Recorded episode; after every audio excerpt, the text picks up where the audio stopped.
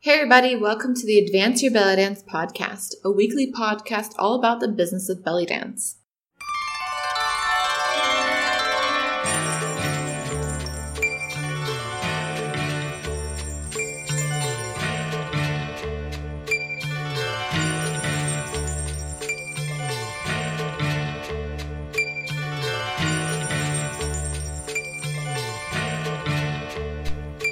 Hey everybody, I'm your host Jana, and welcome to episode 69 Three Ways to Build Your Confidence When You're Feeling Like a Fraud.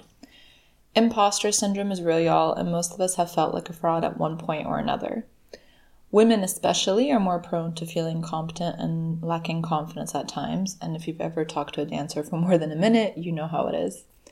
This year, I want to focus more on mental health for belly dancers, and speaking to other dancers, there's a real big issue and a lack of confidence and feeling stuck sometimes. So, here are three ways to build your confidence even if you're feeling low.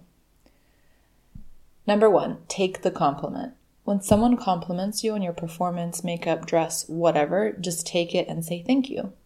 Don't answer with, oh, I did horribly, or oh, I didn't finish getting ready today, or anything negative. It not only makes you look weak, I don't mean not vulnerable, we'll get to that in a second, but it also invalidates the person that took the time to compliment you. If you're stressing about if the compliment was genuine, let me put your mind at ease. Most people don't go around fake complimenting others. In fact, most people don't focus that much on others whatsoever. So if someone took the time out of their day to reach out to you and say something nice, take it as a kind gesture. Most people don't spend their time thinking of anyone but themselves, and that isn't meant to come off as pessimistic as it sounds, but rather find peace in the fact that most people aren't probably out to get you and they're not spending all that much time thinking about you. So when they do compliment you, most of the time it'll probably be sincere. Tip number two give a compliment. Sometimes the best way to boost your own self esteem is by reaching out and being kind to others. Helping others has been proven to lift our own mood, and it'll cost you nothing. You also never know what the other person is going through, and maybe your comment will lift them up. Don't be afraid to be vulnerable by showing your emotions and opening up to someone. The caveat here being that the person you're opening up to is someone in your life that is worthy of that information, information such as a loved one, your best friend, your mom, whoever. Bitching on Facebook is not being vulnerable, it's just ranting. And being vulnerable is opening up about your insecurities, not about appointing blame to others for your own feelings and actions. And tip number three don't compare.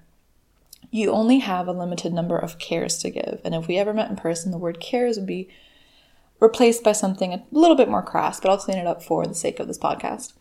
Your health and your loved ones should preoccupy the majority of those cares because at the end of the day, that's all that really matters.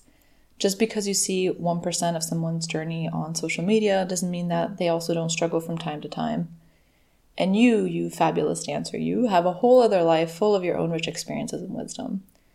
In a world as competitive as dance can sometimes be, we can't truly compare one another though. We each offer something unique, and your job is to tune into that and what makes you happy and share it with the world.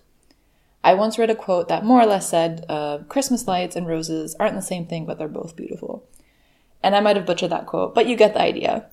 Uh, you have your own beauty to share, whether it be in your dancing, teaching, as a friend, daughter, son, partner, etc.